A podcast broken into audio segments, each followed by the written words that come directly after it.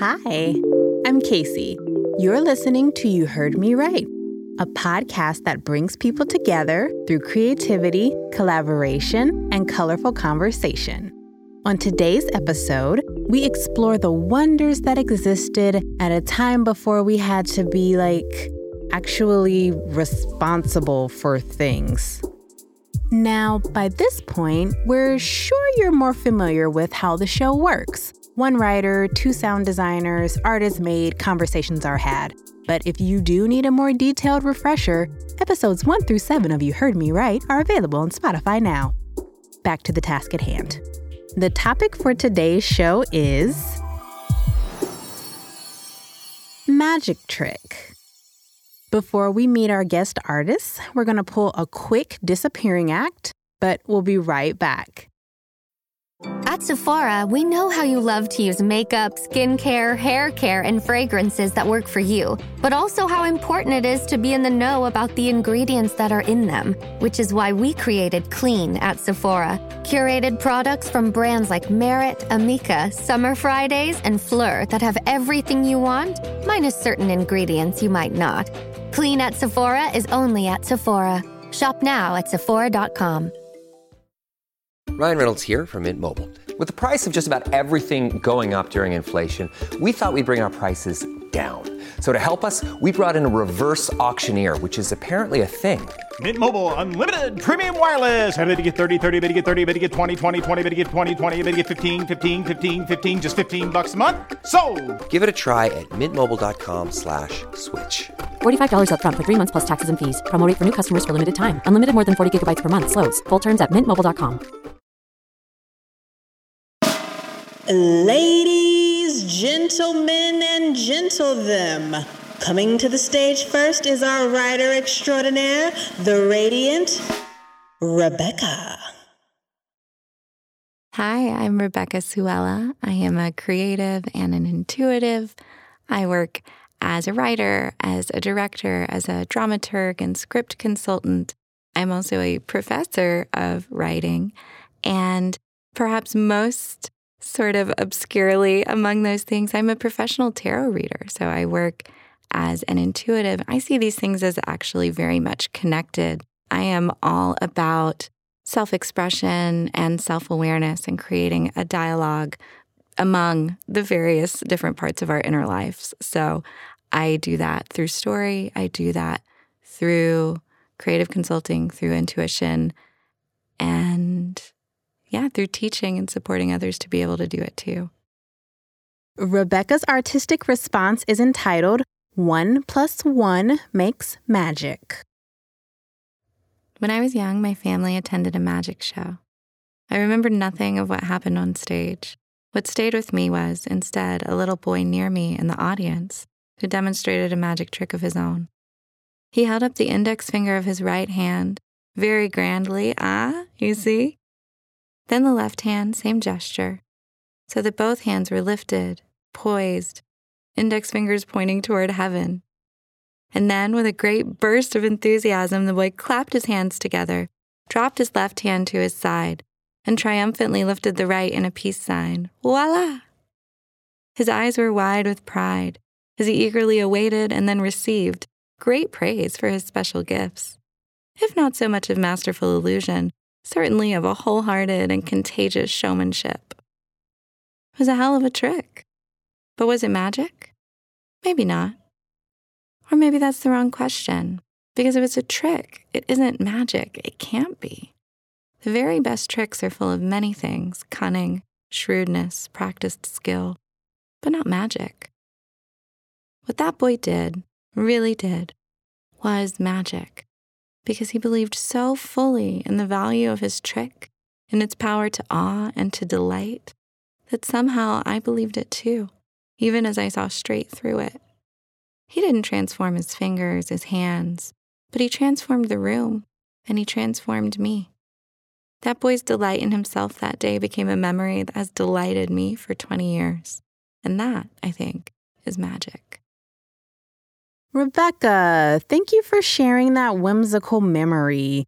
Usually, when I reflect upon the joys of childhood, it's in like a millennial regression I miss not having to pay bills or make any important decisions type of way, but I like what you did better. now that we have engaged your senses with a literary feat, we shall enchant you further with the first of our audio responses, introducing the captivating Chris. Well, what's going on, family? Uh, my name is Chris Lane. Some of you know me by C Lane. I am a sound designer, a music producer, mixing engineer, mastering engineer. Um, sometimes I do a little Dolby digital surround sound mix if I'm working on a film. And I have also been fortunate enough to be able to create a company, Multiband Studios, which is a a company that really builds a pipeline for people of color who want to work in the theater industry. Chris's musical response is entitled True Magic.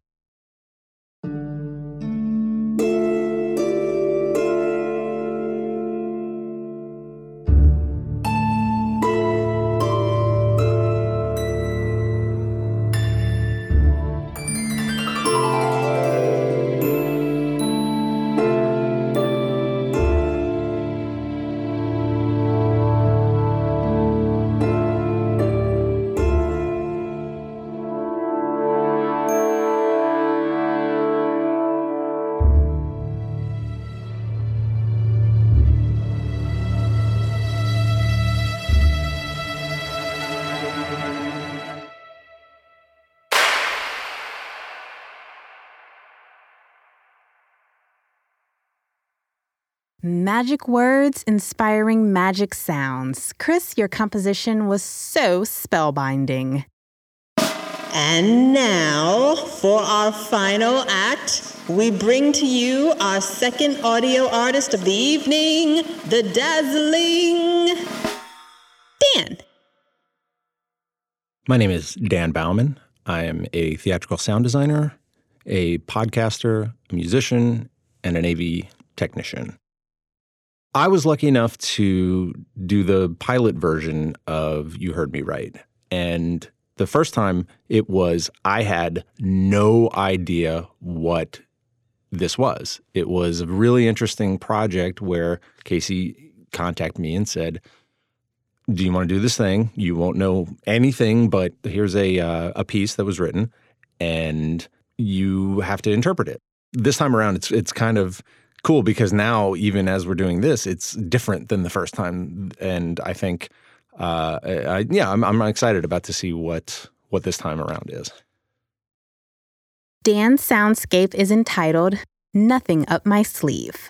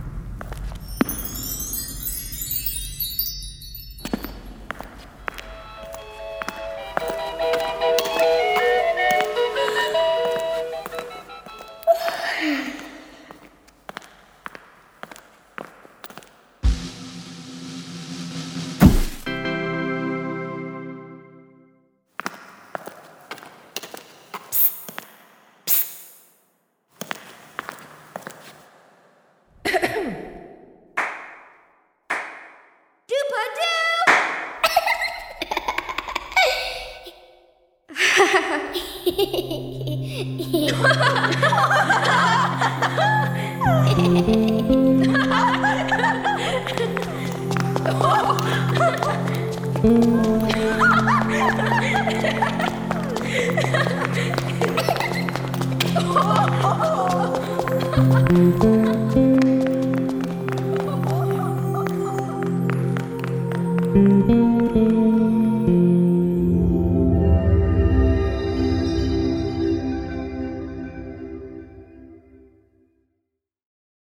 Thank you, Dan, for that delightful sound design, reminding us of when everything used to just be so simple. But continuing to maintain a sense of childlike wonder, even when it's sometimes kinda hard to find the joy in things, shouldn't be impossible, right? I need an adult. In fact, I need three adults. Artist adults who are open to sharing their thoughts on inspiration and creation and stuff. Ryan Reynolds here from Mint Mobile. With the price of just about everything going up during inflation, we thought we'd bring our prices down. So to help us, we brought in a reverse auctioneer, which is apparently a thing. Mint Mobile unlimited premium wireless. Ready to get 30, 30, bit to get 30, bit to get 20, 20, 20, bit to get 20, 20, bit to get 15, 15, 15, 15 just 15 bucks a month. So, Give it a try at mintmobile.com slash switch. $45 upfront for three months plus taxes and fees. Promo rate for new customers for limited time. Unlimited more than 40 gigabytes per month. Slows. Full terms at mintmobile.com. This episode is brought to you by Etsy. Sound the gifting panic alarm. You need to get an amazing gift. Wait, no, the perfect gift. Relax. Now you can use gift mode on Etsy. Gift mode on Etsy takes the stress out of gifting, so you can find the perfect item for anyone and any occasion. It's easy. Just tap or click gift mode on your Etsy app or Etsy.com. Then answer a few short questions about who you're shopping for and what they like. And gift mode instantly gives you curated gift ideas based on hundreds of personas. Now it's simple to find gifts made by independent sellers for all the people in your life. So whether you need a housewarming gift for the new homeowner or a birthday present for the pickleballer, Gift Mode has you covered. Need to find the perfect gift? Don't panic. Try Gift Mode on Etsy now. Perhaps we'll find some after this break. Welcome back. We have just heard all of the artistic responses to the theme Magic Trick. Our three guest artists traveled via broomstick, teleportation, and magic carpet to the treehouse, our outdoor recording safe haven that provided a brief respite from the big, scary world. And on this day, we had some particularly chatty woodland creatures visiting us from the enchanted forest, just FYI. Enjoy our play date.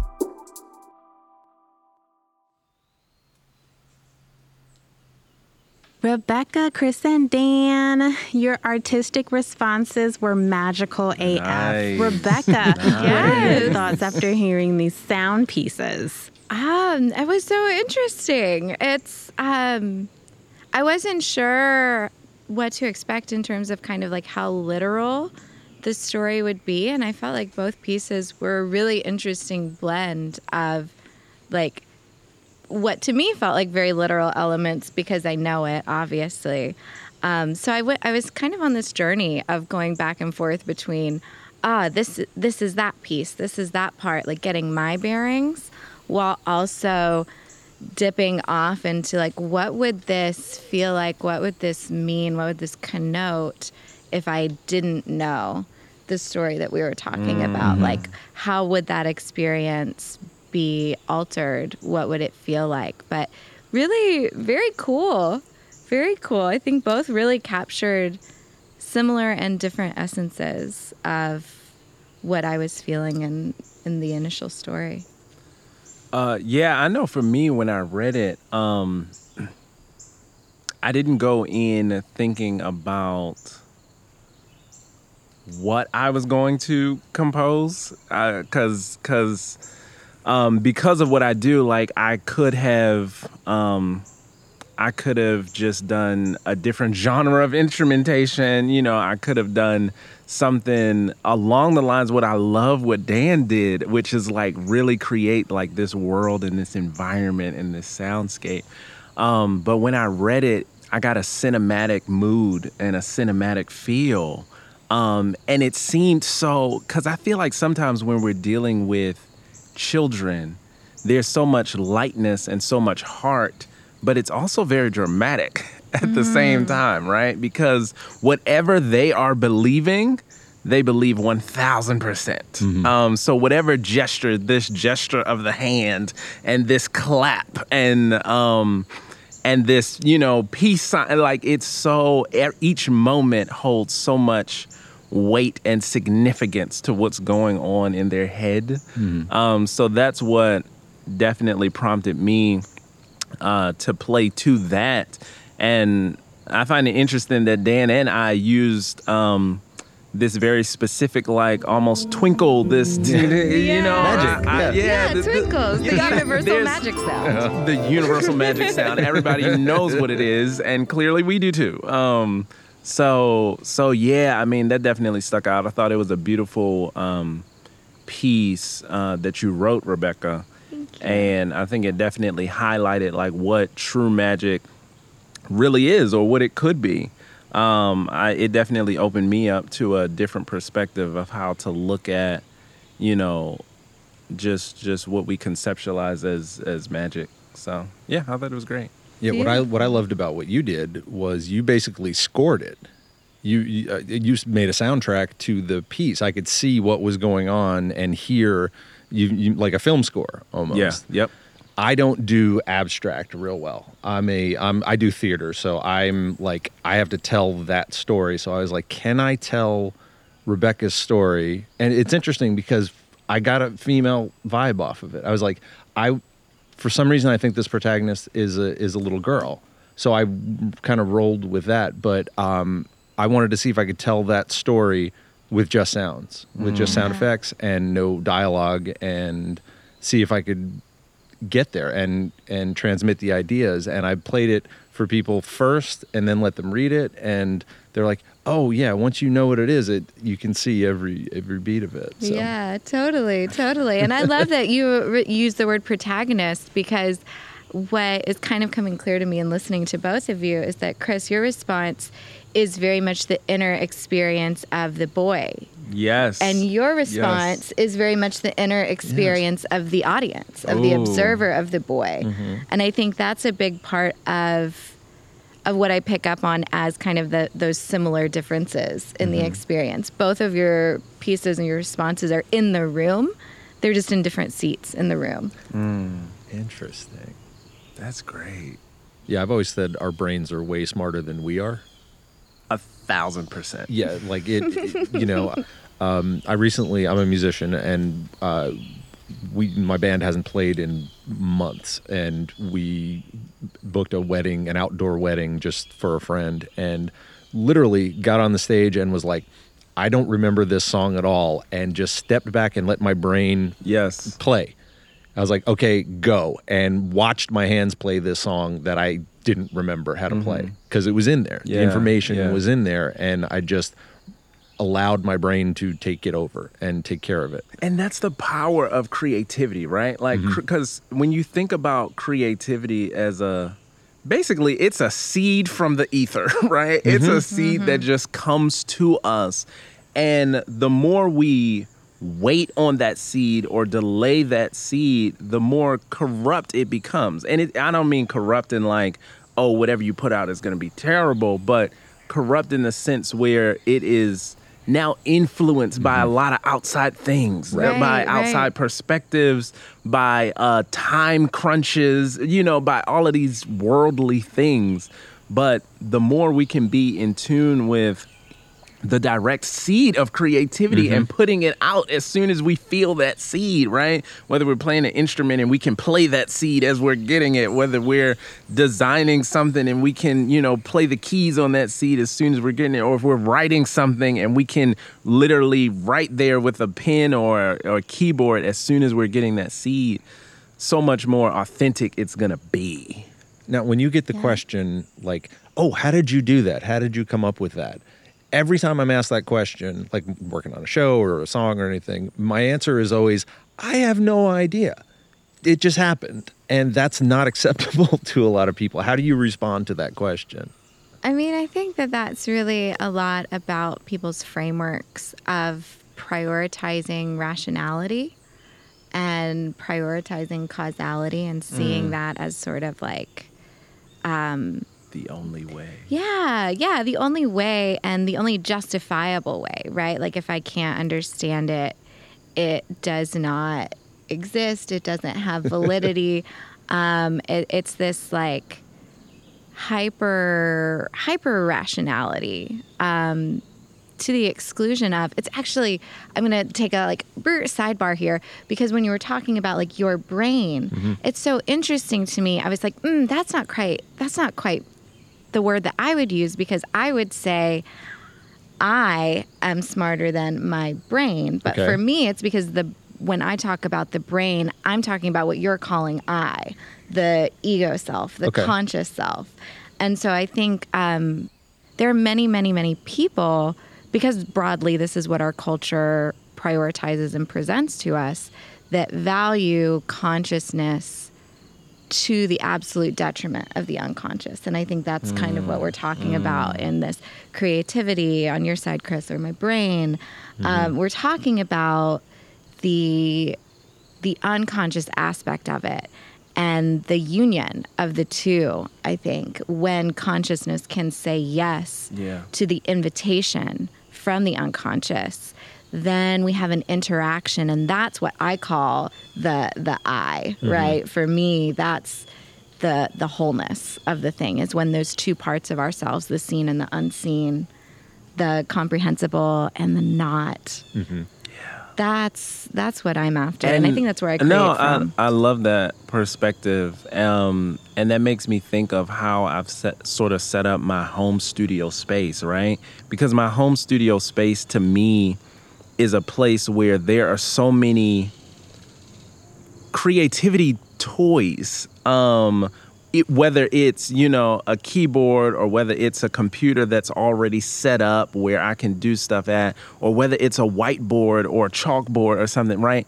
Because I want to get more in tune with that unconscious, you know, that subconscious inspiration before it gets clouded by the conscious too much. So the more that as a creator, the more that I can set myself up with um, very tangible means of bringing that creativity into the real world as soon as possible. Yeah. You know, I feel like the the better and more authentic it'll be. sometimes that's that's all it takes. It's that the hardest part is that first step, and then it'll just the creativity will start snowballing on top of itself. For me, at least personally, like the hardest part is looking at the blank screen or the blank page, and once I just do something, people people ask, "Oh, what's the hardest part?" I, I say, just do something and then it'll inform you as to which direction you need to go and it'll tell you what it want what it needs to be and uh, like i'll get lost editing sound cues i'll look up and it'll i'll be there for four hours and Yeah. not even notice it and it, but it's just because i started and that's that's the i think the most important part of the creative process is just do something and it'll it'll take you where it needs to go Yeah, I feel like if you're not in a position where you can zone out Mm-hmm. creatively, then you might need to just stop and take a break because Mm. it's like, you know, if you're not zoned out, you might be somewhere in between, but a lot of people find themselves on the side of the spectrum of just thinking, is this right at every moment? Self-editing all the Yes, time, yeah. All the time to the point where it's no longer from the creative heart anymore. It's just lo- it's just logical. Mm-hmm. Right. And you're actually like bullying your your creativity. Exactly. Like you're Right, there's this thing going on in your brain which is that like this very pure sort of creative child spark within you is like, well, what about this? And then your inner critic or your ego or whatever you personally call it comes back and is like, that's stupid and everyone hates you. Mm-hmm, like, mm-hmm. how many Yeah. Like, God damn, I don't know if we're allowed to curse, but like, wow, yes. Um, how magically resilient is that creative spark, that spirit, yeah. to come back from that again and again and again and again? Um, Yeah. and also, who can blame him when he's like, I need a nap? You're mean. You're really mean, and I'm not playing anymore. So, yeah, that step of ego surrender, whether you do it through taking the action or whether you do it through the conscious choice to not act on this right now, um, that, that willingness to surrender that part of your brain that needs to be fully in charge, I do think is absolutely key to jumping jumping in the damn river. I also think Yeah. that uh, to a degree we're all just addicts. We we do a thing and once it, and we we do it until we're exhausted and then like at least for me with doing theater, you know, the show opens and you're exhausted and you're like I got to get away from it and then turn around and it's like, "Oh, I got a new one to work on." And you start again and you do that whole process over and over and over. You're just chasing the chasing that high of how amazing it can be to mm. to release something and let people see it and experience it. Um, and going back to what Chris was saying, I know for myself, working on a show, uh, I have to at a certain point literally walk away. Like I have to stop because if not, I will keep tweaking until I completely destroy it. Yeah. like burn it to the ground because I'm trying to fix it and make it perfect. And at a certain point, Mhm. I have to be like, it's it's it's there, it's there. Walk away, walk away. yeah. Yeah. The trust. And I mean, even even with create with creating the piece that I did for Magic Trick, it was that same feeling. I was like, at one level, you know, you sit down with a piece and you're like, oh, this is good, and then you come back and listen to it and it's like, oh, this is wrong. I could do this differently. I could do this differently, and then I'm like, oh no, but I shouldn't tell that to my creative child. Let mm-hmm. me just like. Nope, nope. Let me like literally export it and send it before I corrupt this thing. Mm-hmm. Mm, exactly. Because I could sit here for hours and be like, oh, I need to EQ this different. I need to put in a different instrument here. That's too loud. That's Mhm. too soft. You know, I could bring in that logical brain, but I could also just send it. Yeah. And let it be what it's going to be. Mm-hmm. Well, I can tell you, my inner child really needed this pep talk because she is kind of a brat.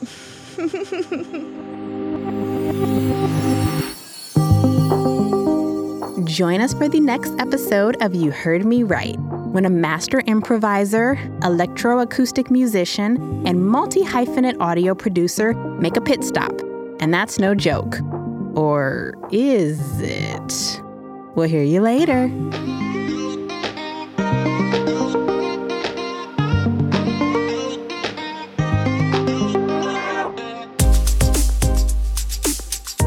Heard Me Right is a Spotify Sound Up original series and was workshopped as part of the Sound Up Accelerator program at Spotify headquarters in New York City.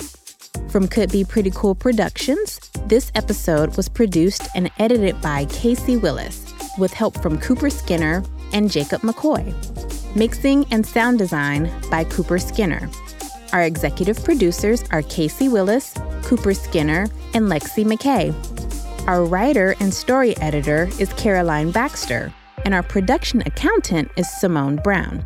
Special thanks to Greg at Listen Up Audio, Kanye Willis, Remy, and Bima.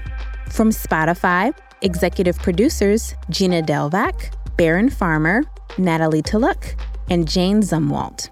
For more information about today's guest artists, visit us at heardrightpod.com or follow us on IG at heardrightpod. Thanks for listening.